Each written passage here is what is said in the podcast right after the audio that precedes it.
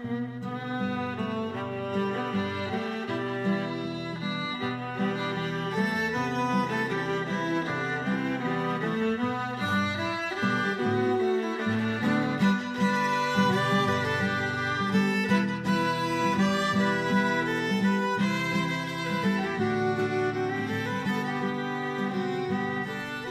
and welcome to Mytholadies, the podcast where we talk about women from mythology and folklore all over the world.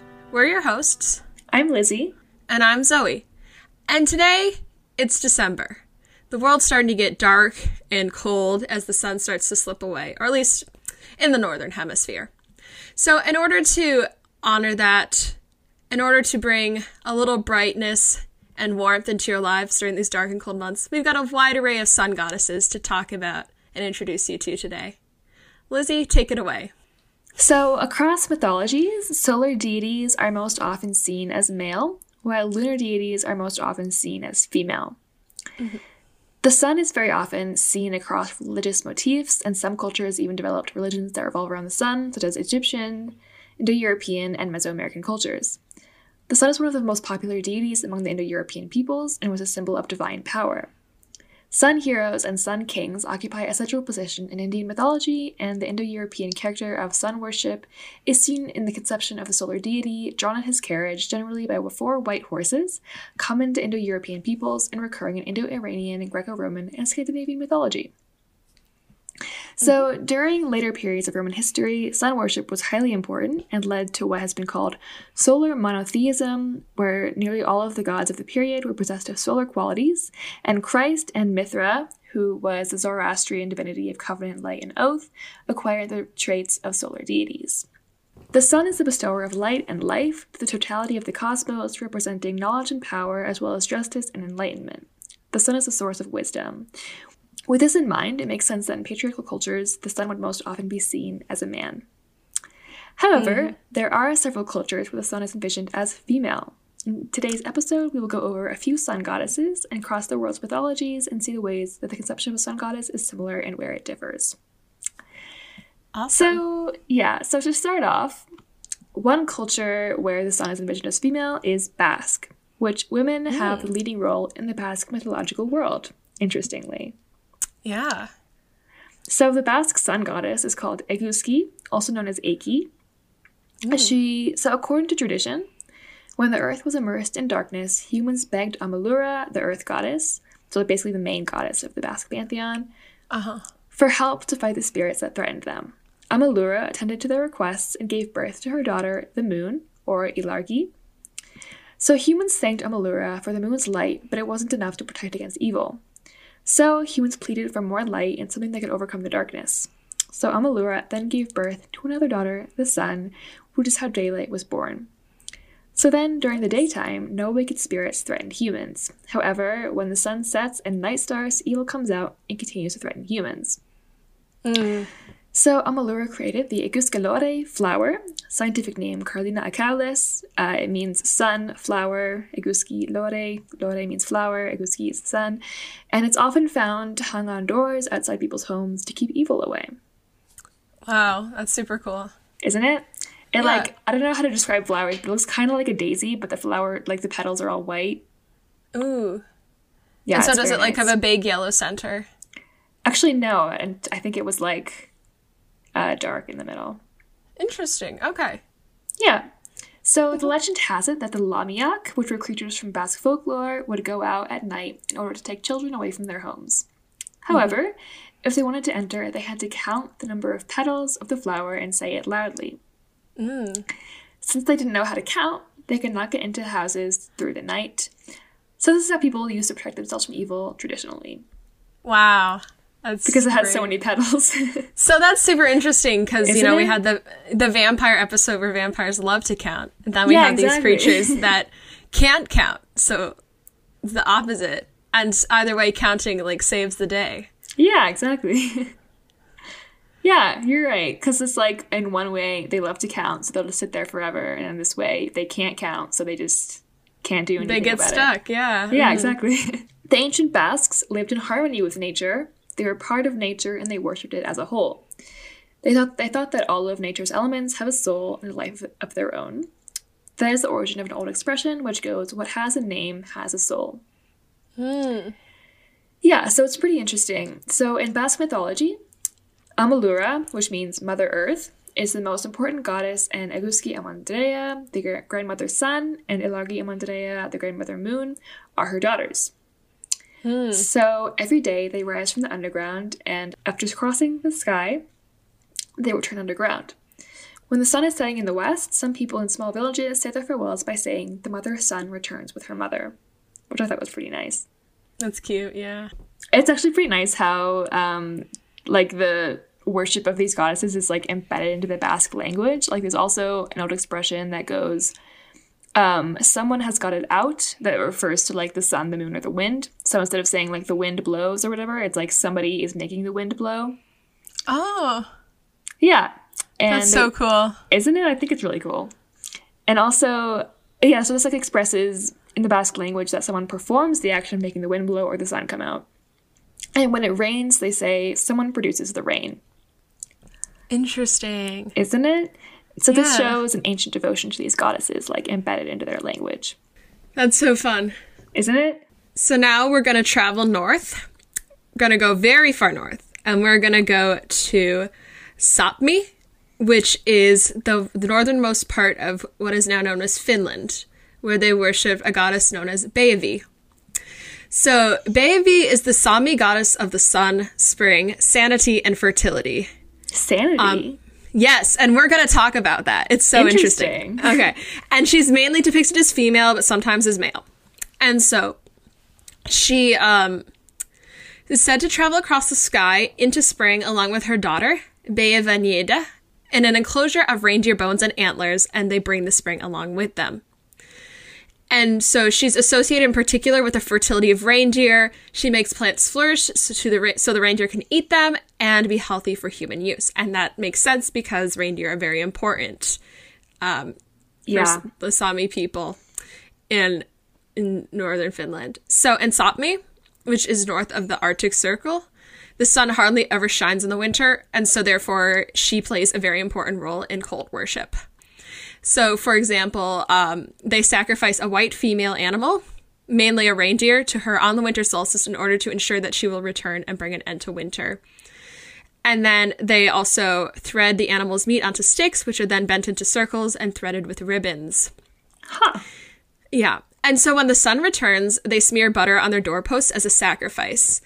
And so when it melts in the sun, um, it's said to strengthen Beavi so that she can go higher in the sky.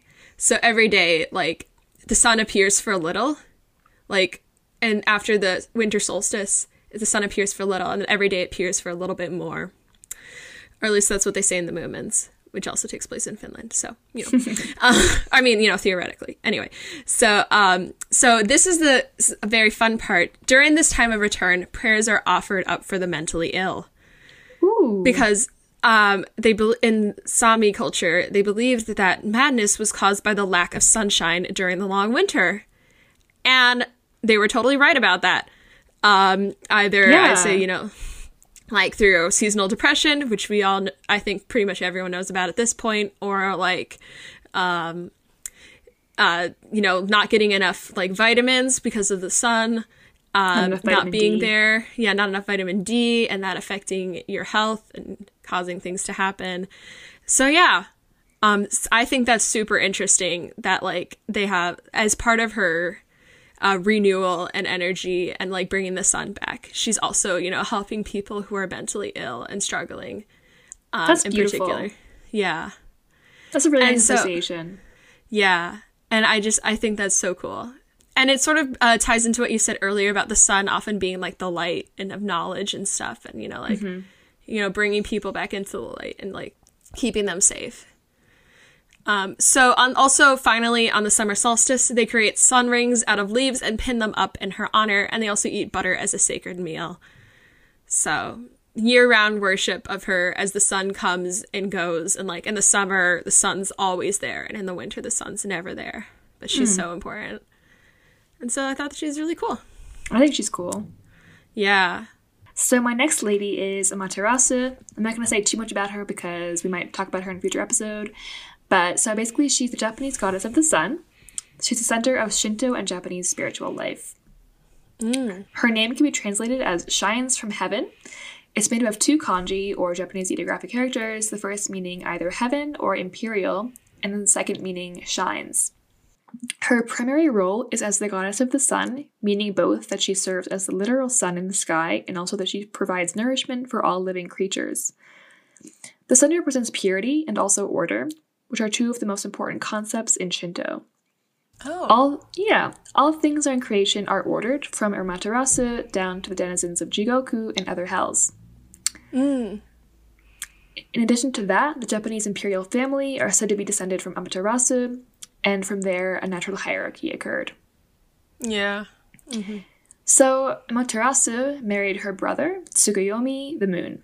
However, Tsukuyomi didn't have Amaterasu's natural glowing light, and whatever goodness he had was just reflected off of her light. Interesting. Yeah, Tsukuyomi killed a goddess called Ukemochi, causing Amaterasu to banish him, and now night and day are forever separated. Yeah. It's also very interesting because, like, they know, they, it sounds like they knew exactly how the moon was given light. Yeah, exactly, which is super interesting. they were right. They were totally right. That's so cool. It is. Yeah, so like I don't want to say too much about her because we plan to cover her in, in a future episode, but I will say that Amaterasu is said to be similar to the Norse goddess Sol, a rare sun goddess in a world full of sun gods. Like Amaterasu, Sol is siblings with the moon and promotes order and harmony in the world. Yeah. So Sol is a very interesting character.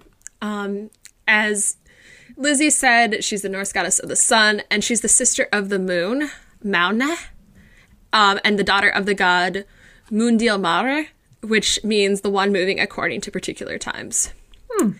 So, and then she also has a husband named Glenner, um, which we don't, and I don't know anything about him, but he exists.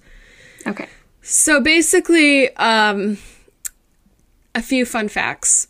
Um, in the Poetic Edda, in a stanza called Mafsurthismal, um, it says that there is a shield between the sun and the earth called Svalin, and if the shield were to fall from its position, the mountains and the ocean would burn up. And so that reminded me of um, the part in our Chang'e episode with the Ah. sons who were all playing together and accidentally destroyed the earth Yeah. the main myth surrounding Sol and Mount is that they are said to be chased through the sky by wolves or two Jotuns, which are frost giants disguised as wolves, who seek to devour them and cast the world into eternal darkness. So their running path across the sky makes the days and nights. Hmm. So, uh, in the Prose Edda by Snorri Sturluson, it is said that both Sol and Maune were born as real children, and their father said they were so beautiful that he named them after the sun and the moon. And they were seen as blasphemous, so they were placed in heaven and made to drive the horses that pull the chariots of the sun and the moon. And so those horses are named Armatur and Alsvither, which means early awake and very quick, hmm. which I thought was fun.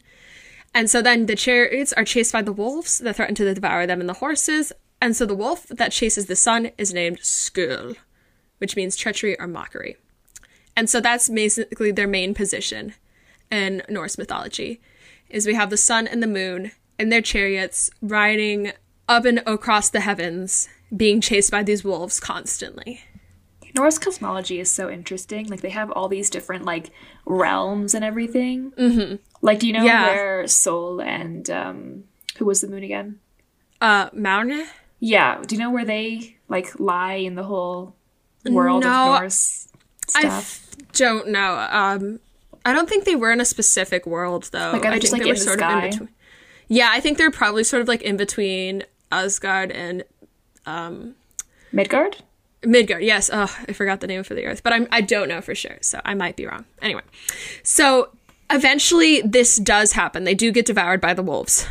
And this happens Oh. in Ragnarok, which is the Norse end of the world. You know it from the hit movie. It's a great movie. Thor Ragnarok. yes. um, so what happens is the sun is swallowed by the wolf Fenrir, and the world is plunged into darkness. But before she dies, she quickly gives birth to a daughter, and that daughter grows in brilliance and strength and warmth, and eventually continues in her path and grows in the same light as her mother. What's the daughter's that- name? Don't think she has one, or it's also Oh. Sol. But she illuminates the new world that is born after Ragnarok, as told in the Prose Edda. Oh. So, Sol is a bit different from some of the other women that we talk about in that she's primarily referred to as an object or personification of the sun rather than a full goddess that does actions and adventures on her own. And so, it's actually possible that she was not even personified at all, and that the sun is feminine might just have to do with the linguistic structure of Old Norse. Makes sense. And I thought that was also interesting because, um, as you mentioned before, oftentimes the sun is masculine and the moon is feminine, as we see in a lot of different mythologies. But that's not the case here. And we can also see it in like some languages, like um, in French, sun is masculine for le soleil, and moon is feminine for la lune. Um, but in this case, we have moon being masculine and sun being feminine. Um, the sun may have been central to early Norse religious practices, but there's really just not enough evidence to make a solid case for that. Um, the references to personification primarily come from the poetic Eddas, which, again, not enough evidence on their own to support the existence of a sun worshipping cult. And so, actually, she's believed to be an extension of an, of an earlier Proto European deity due to linguistic connections. So, some fun etymology Fun. linguistics. So the name Sol is similar to the Sanskrit Surya, the common Brittonic Sulis, the Lithuanian Saule, the Latin Sol, and the Slavic Tsar Solnitze. Slavic. Such an overachiever. Yeah. yeah. So I thought that was very cool. It is very cool. Yeah. Like it's a very so- like base, like common word and like a common enough word that it would make sense that it would be mm-hmm. common in like all Proto-Indo-European. Mm-hmm. But yeah, it shows like that, you know, the worship you mentioned before that like proto like Indo-European worship of the sun was very was like common and happened Yeah. a lot. And so I think like possibly through the linguistics that can show that um, through these different through the similarities of the name Sol to other um, gods that we know of from other mythologies. Yeah, because they all descended from the same like common people, like back back Yeah. into history. Yeah. So I think that the personification or the depiction of Sol and the sun is very interesting from an analytical standpoint of the culture that was depicting her at the time. So Sol really and the image of the sun and the moon constantly being chased on the heavenly path by wolves or giants disguised as wolves just really shows how uncertain and frightening life was for the early Nordic people Yeah. um, you know, at any point, it sort of seemed that their sun would disappear, would be swallowed by wolves, and then the world would be plunged into darkness and destruction. And I think that's especially uh, prominent considering with the sun, considering how little sun they really got, considering how far north they were. And so the idea that the sun, one day the sun just might never rise, is really prominent in their myths about the sun. It's a reasonable fear. Yeah. So I think that's very interesting. Yeah. So that leads us to our next lady, who is the Cherokee sun goddess. So many Native American legends view the sun as male, and the Cherokee are one of the few who view it as female. So her name is sometimes given as Unalanuhi, and sometimes she is nameless. Um, there, she is involved in a story that envisions her as an old woman with a grown daughter. And I think it's really interesting that she's envisioned as an old woman because, like, as Yeah. we've talked about in the past, like being an old woman in mythology is often like a bad thing. Mm-hmm. Like the whole like being ugly, being old, it's usually like mm-hmm. associated with evil. Yeah. Or like at least just associated with death, whereas the sun is so often associated with new life and rebirth. Exactly. But anyway, the story goes so the sun lived on the other side of the sky, but her daughter lived in the middle of the sky, directly above the earth. So every day, while the sun was climbing west along the sky, she would visit her daughter's house for dinner. Oh. Yeah, it's pretty nice. The sun was jealous of the moon because of his popularity and because the people looked at him without squinting and smiled pleasantly at him in the night sky. So she decided to kill the people. Well. Common uh, solution. Yeah. Um, so every day, when she stopped at her daughter's house, she sent down such blaring heat that fever broke out and hundreds of people died. So then the people went to the little men, who were friendly spirits, eh, for advice, and they said that the only way was to kill the sun. oh. Yeah. That's pretty interesting. So they made a plan to kill her as she stopped at her daughter's house. The little men changed one man into a water monster called the Great Uktena and another one into a rattlesnake. However, the, the rattlesnake acted too rashly and bit the daughter instead of waiting to kill the sun herself. So the daughter died, and the, and the Great Uktena was very angry. He was so angry that he was a danger to the people, and they sent him to the underworld. Oh no. So he- plan just went totally awry. Yeah, exactly. So the sun found her daughter dead and shut herself in her house and grieved for her. The people were no longer suffering from the heat, but they now lived in darkness. By the way, does that remind you of anything? Reminded me Well- of um, Chang'e. Yeah, it also reminded me of Chang'e. Everything goes back to her. Yeah, it does. And it's just, I think it's so interesting that, you know, you talked about how a lot of different uh, Native American legends have the sun as a man, and this is one of the few instances of having the sun as a woman. But then it's also not a very positive depiction of the sun. Uh, yeah, she's a bit um, spiteful. It's a sad story for her. Anyway, so the people went to the little men again for help, but they said that they must bring her daughter back from the underworld. Oh, This- so this story is kind of similar to um, Orpheus a little bit, yeah, as we'll sure see. is. Oh no, that's not good. So seven men made the journey. They were told to take a box, and for each man to take a wooden rod a hand breadth long. When they got to the underworld, they were told they could find the sun's daughter at a dance with the rest of the ghosts. They were told that when they saw the sun's daughter, they should strike her with the rods and put her in the box to bring her back to her mother. But they must not open the box, even a crack, until they arrived home. uh huh. So they began their journey back to the earth with the box containing the sun's daughter.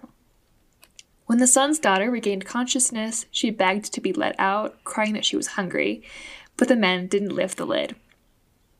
When the sun's daughter said that she was smothering, they feared she was really dying, so they cracked open the lid just a little. No. Yeah. so there was a fluttering sound, and something flew past them into the bushes. Then they heard a red bird cry. They shut the lid and continued home. But when they arrived back, the box was empty. Mm, So, from this, we know that the red bird is the daughter of the sun. If the seven men had kept the box closed as they were told, they would have brought her home safely, and today we'll be able to bring loved ones back from the dead. But now we are not able to bring back people who die. Wow. It's really it's like a really interesting combination of the myth of Orpheus and Eurydice and the myth of Pandora. Yeah. Oh my god, you're like- totally right. I didn't even make that connection. It's both bringing someone back to the dead and it's also like don't open the box.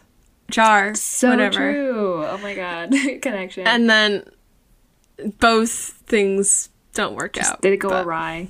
And it's also interesting that the red bird. Um, do we know what kind of bird? Like it's we think it is. It just The says red is? bird. Okay. Cool. Yeah, so the sun was so grieved when they came back without her daughter that she wept and her tears caused a great flood.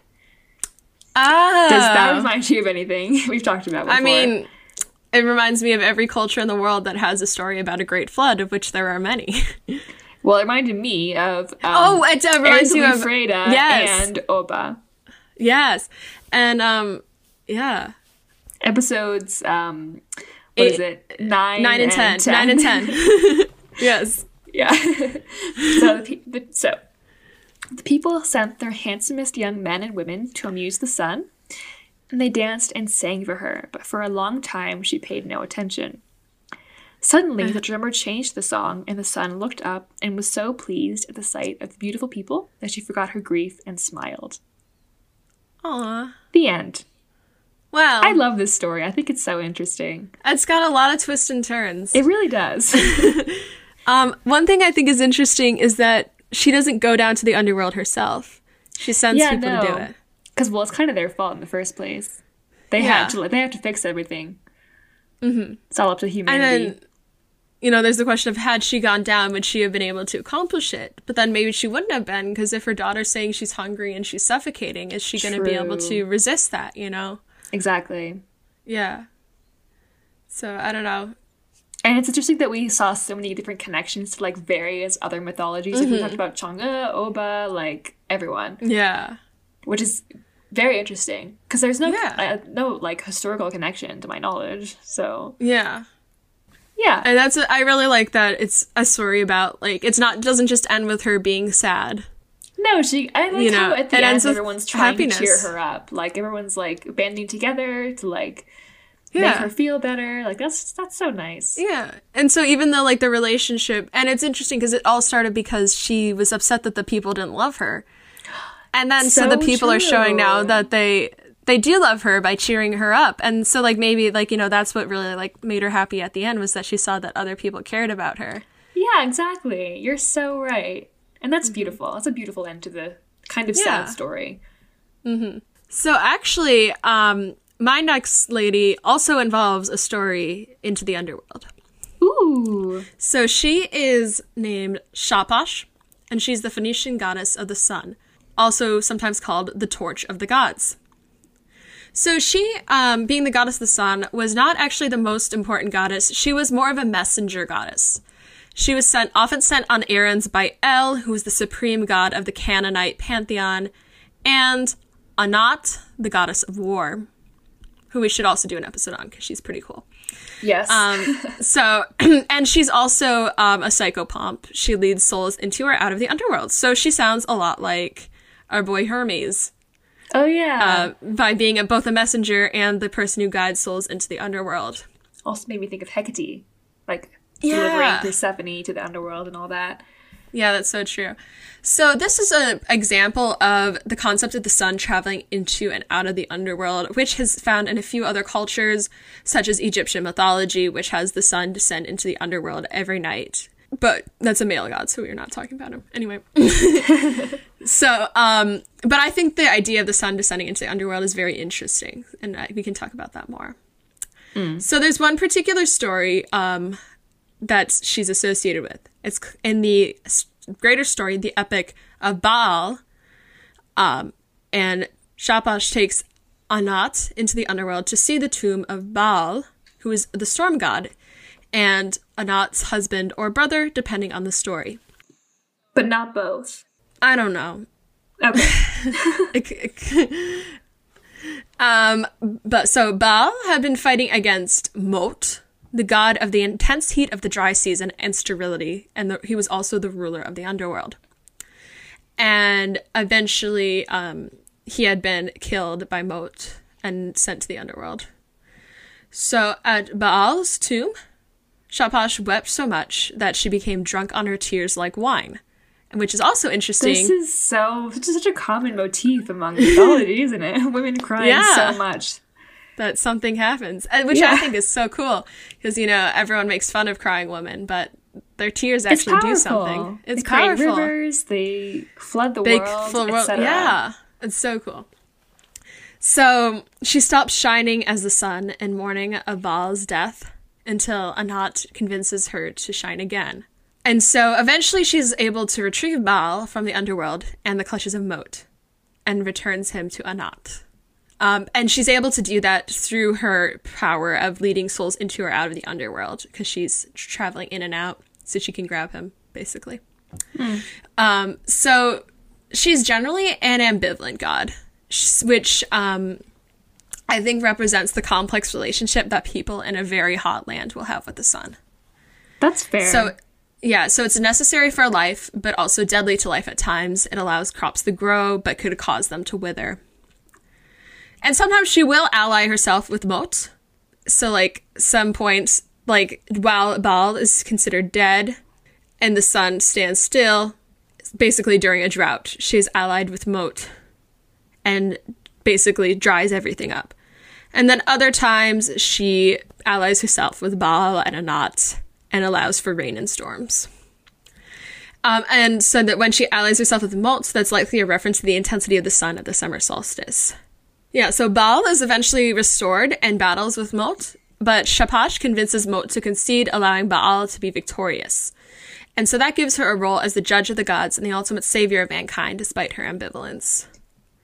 oh, that's so- nice. I think that, you know, also shows, like, again, the essentiality of the sun and the fact that it's needed for everything, For life and for, for life to exist. light. Yeah. And again, like, you know, the symbolism of the sun, like you said earlier about the sun bringing light and knowledge is like the sun, you know, bringing judgment, and she's able to see things clearly through like the light of the sun. Mm-hmm. So that's Shapash. I think she's pretty cool. She is. And if you don't hear much about Phoenician mythology, do you? No, not really. Yeah, and this is old, old stuff. Yeah, I bet. Mm-hmm. Another mythology you don't hear too much about um, Aboriginal Australian mythology. So, the okay, so our next goddess is Yhi, possibly pronounced differently. I couldn't find a pronunciation for that, so sorry if I'm pronouncing it wrong. But Yhi was an Aboriginal sun goddess from Australia, specifically associated with the Gamilaroi people, who are one of the four largest Indigenous nations in Australia. Awesome. So there are a few different stories involving her that I found. One says that she is a wanton woman who overtook her enemy, the moon. Yeah. Ah. tried- it's interesting because usually they're not like quite enemies, I feel like. Yeah. The sun and the moon. Mm-hmm. Well, I guess that doesn't. Because in Mars that- Rasa as well. yeah.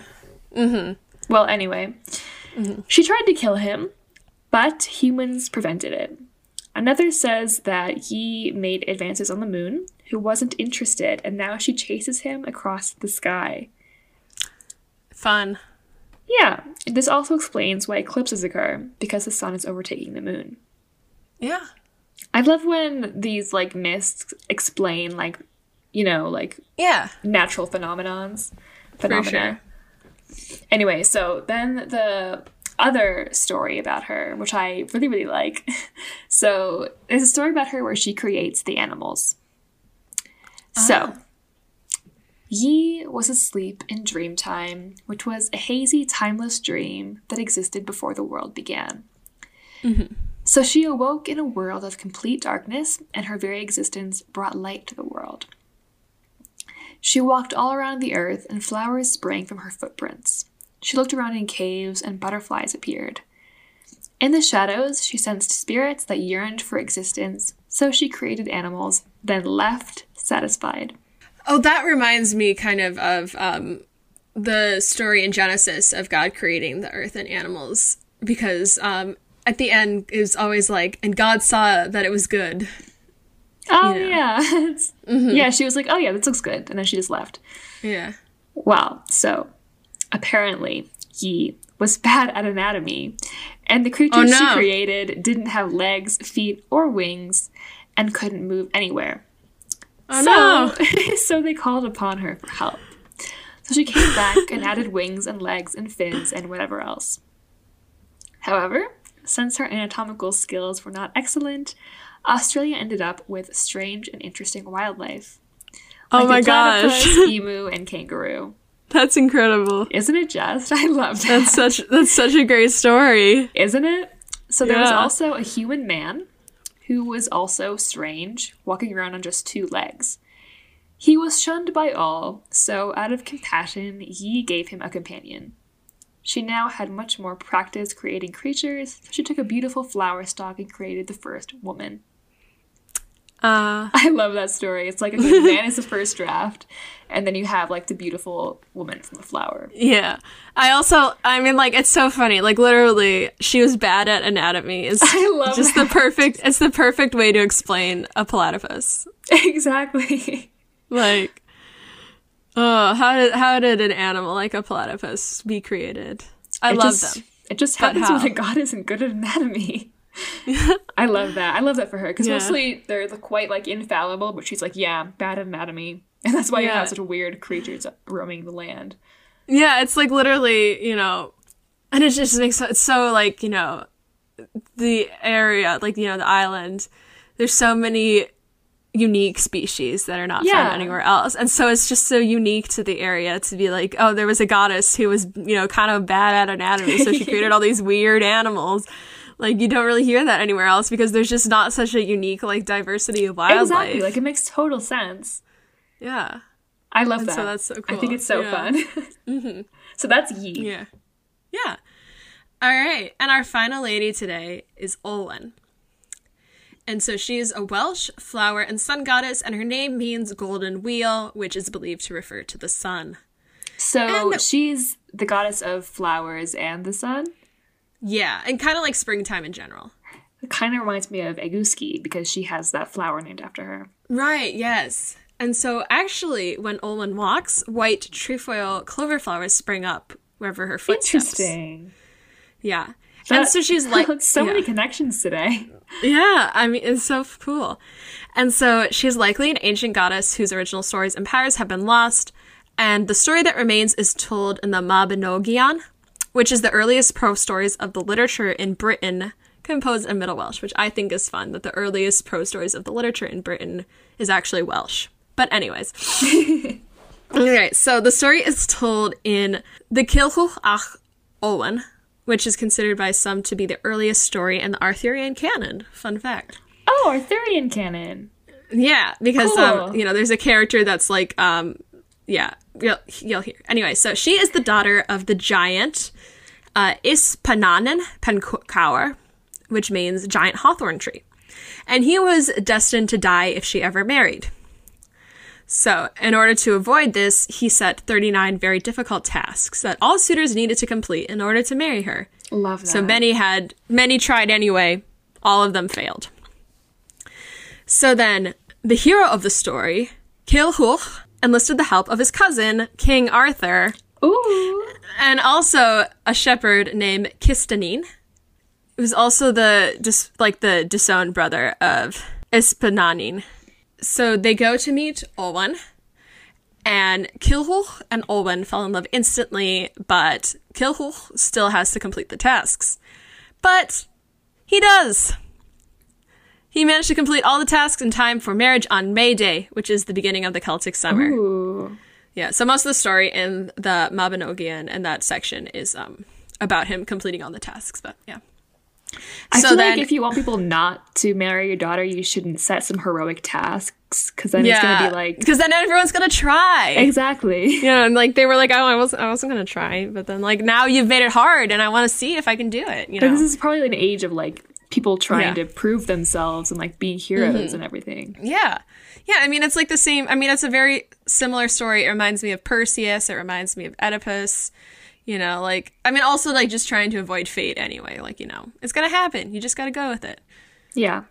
Yeah. Um, so, yes, exactly. So, on their wedding day, or around their wedding day, Ysbaddaden is decapitated, as is foretold, and his blood drips red like hawthorn berries, representing that the year has passed and a new year begins.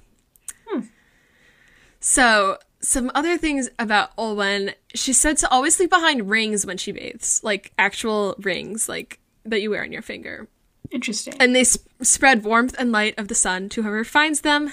And that's kind of the only thing we really know about her. The rest remains secret. so if you find a ring in the forest or wherever, it's like Yeah. Yeah, and it's like warm and light. Yeah.